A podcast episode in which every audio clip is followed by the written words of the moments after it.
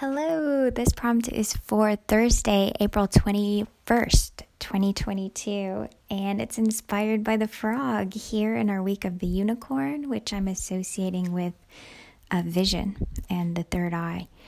And when I drew the frog card, I just I immediately thought of the park because the fountains in the park near where I live right now are um they're not full, they're almost empty, but there's one of them that has, oh, maybe a couple, three inches of water, and there are like 20, maybe more frogs or toads. I don't, I can't identify the difference yet, um, living in the pond or the fountain.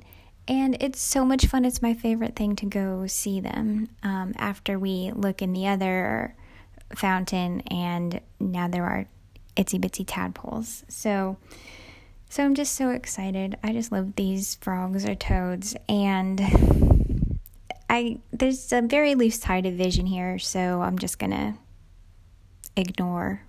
I'm gonna ignore the unicorn inspiration or just mention it briefly. But to me, the frog is um, what they're so still, and so I thought, what would make them move?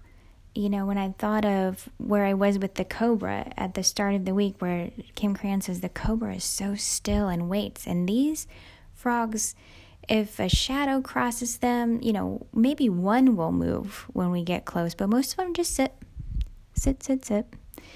And I love the idea of having shed our winter coat yesterday with the elk. And so it's like now we don't have the burden of our winter coat. And what what would we leap up for? What would cause us to leap?